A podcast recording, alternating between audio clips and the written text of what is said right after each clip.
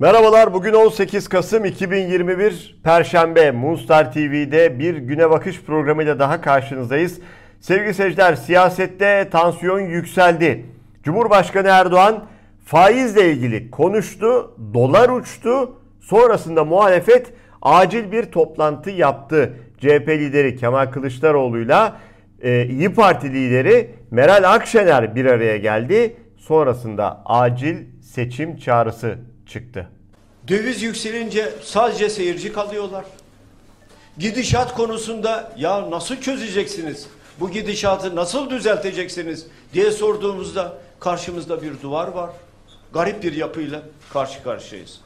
Böyle zırvalıklarla, saçmalıklarla bir ekonomi yönetilemez. Yine kendilerine çağrı yapıyoruz. Yönetemediğinizi biliyoruz. Yönetemiyorsunuz. Merkez Bankası'nın ya müdürü ol çık açıklama yap ya da Merkez Bankası'nı eğer müdahale etmeyi ben doğru bulmuyorum diyorsan müdahale etme. Koskoca bir kurum sadece Türkiye'de de dünyada itibarsızlaştırıldı. Kendisine açık ve net çağrıda bulunuyorum. Yönetemiyorsun. Milletin sırtına daha fazla yük yükleme. Bu kadar yükü bu millet çekemez. Bir an önce Türkiye'nin bir an önce Türkiye'nin seçime gitmesi gerekiyor. Evet önemliydi ilk kez muhalefet sevgili seyirciler net bir şekilde seçim isteriz dediler. Ee, AKP'den de tabii ilk cevap geldi. Evet iki lider bir araya geldi. Az önce CHP lideri Kılıçdaroğlu'nun açıklamasını da ekranlarınıza getirdik. Meral Akşener de şöyle söyledi. Acil seçim çağrısına katılıyorum dedi. Kılıçdaroğlu'nun açıklamalarına e, destek verdi. Tarafsız şekilde seçimlerin yapılması lazım. Yolun sonu görülmüştür. Seçimlerin yapılması lazım diye konuştu Meral Akşener. İlk karşı açıklama ise AKP'li Bülent Turan'dan geldi. Türkiye'nin erken seçim gibi bir gündemi yok. Seçimler zamanında yapılacaktır. Türkiye size rağmen önündeki tüm engelleri aşma iradesine ve kararlılığına sahiptir. Bu gündeminizin hiç kimseye faydası yok açıklaması yapıldı AKP'den. Bu toplantının, bu acil seçim çağrısının bir öncesine gideceğiz sevgili seyirciler. Neden iki lider bir araya geldi ve bu çağrıyı yaptılar? Sebebi açıktı. Erdoğan yine konuştu ve dolar yine uçuşa geçti. Evet BBC Türkçeden aktaralım. Beraber yürüdüğümüz arkadaşlarımızdan faizi savunanlar kusura bakmasınlar. Faizi savunanla beraber olamam. Ben görevde oldukça faizle mücadelem sürecek. Bu açıklamayı yaptı ve elbette bu açıklama yine Merkez Bankası'na bir talimat olarak algılandı. Erdoğan bu açıklamayı yaptığı esnada orada herkes alkışlıyor. Fotoğrafta dikkat çeken bir detay var sevgili seyirciler. Tek bir isim o esnada Erdoğan'ı alkışlamadı. O isim Hazine ve Maliye Bakanı Lütfü Elvan'dı.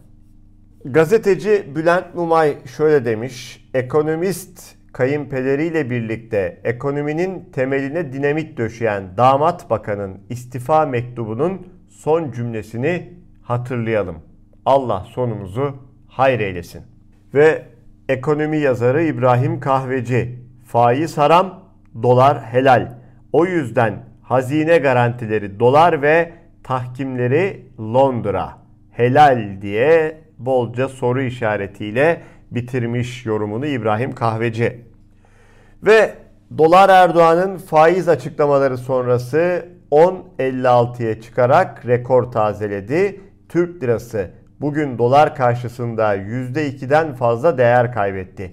Türk lirasının dolar karşısında yılbaşından bu yana kaybı %29'a ulaştı.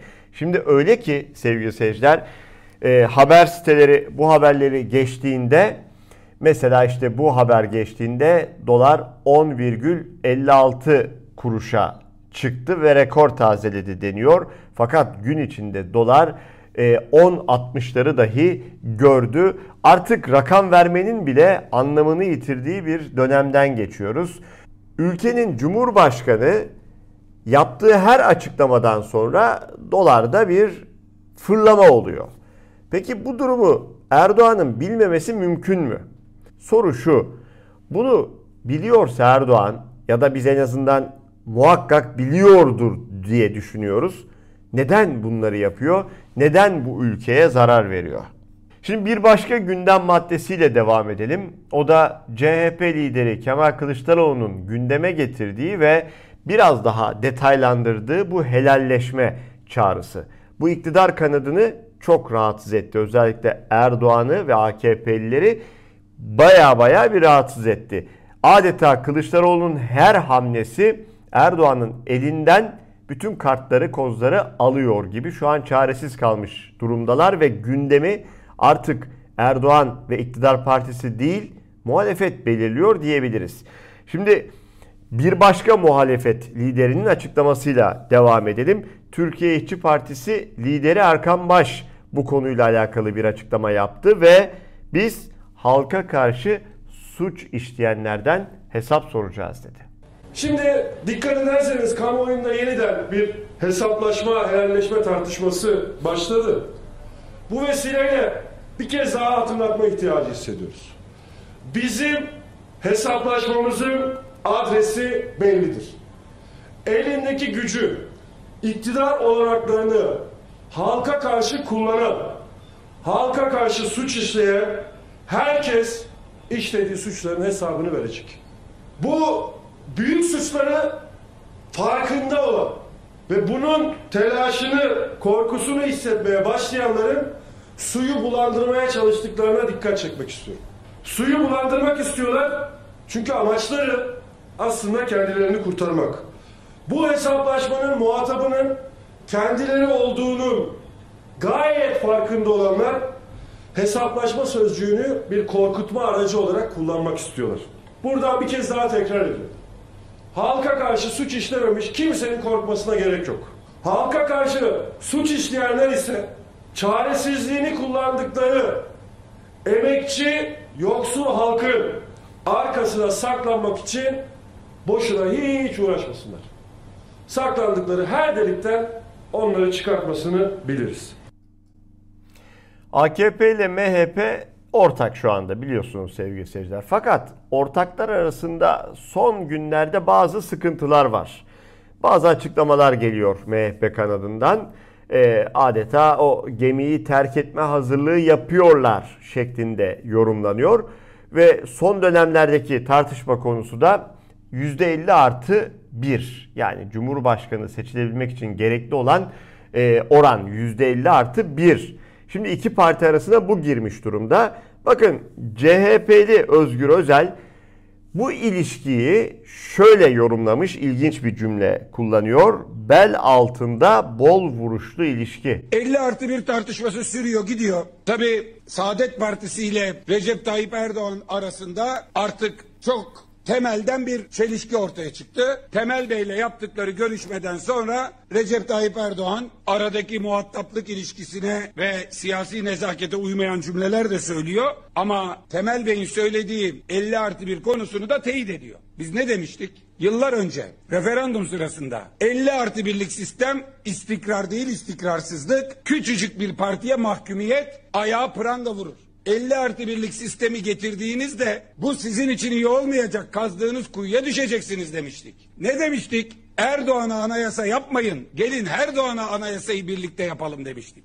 Erdoğan için yapılan 50 artı birlik pranga şimdi artık adım atamaz hale getirdi. Sayın Erdoğan'ın ayağına 50 artı birlik pranga vurulmuştur. Parti içinde de bu ciddi şekilde tartışmalıdır. MHP, AKP hattını gerginleştiren de bu durumun ta kendisidir. Bu anayasayı gelecek seçimlerden sonra kimse merak etmesin milletimizin referandum niteliğinde tek adam rejimi mi milletin halkın iktidarı mı? Tek adam rejimi mi güçlendirilmiş parlamento onu oluşturan millete vefasını göstersin mi? Beşli çete mi askeri ücretli mi? Sarayın yandaşları mı düşük gelir grubunda olanlar mı TÜGVA'nın torpillileri mi milletin evlatları mı kararı verilecek Ondan sonra güçlendirilmiş parlamenter sistemle bütün bu sorunlar çözülecektir. O güne kadar Tayyip Bey derdine yansın, ittifak ortağıyla en tepede uyumlu, aşağıdan bel altına bol vuruşlu kavgaya devam. MHP ile AK Parti'nin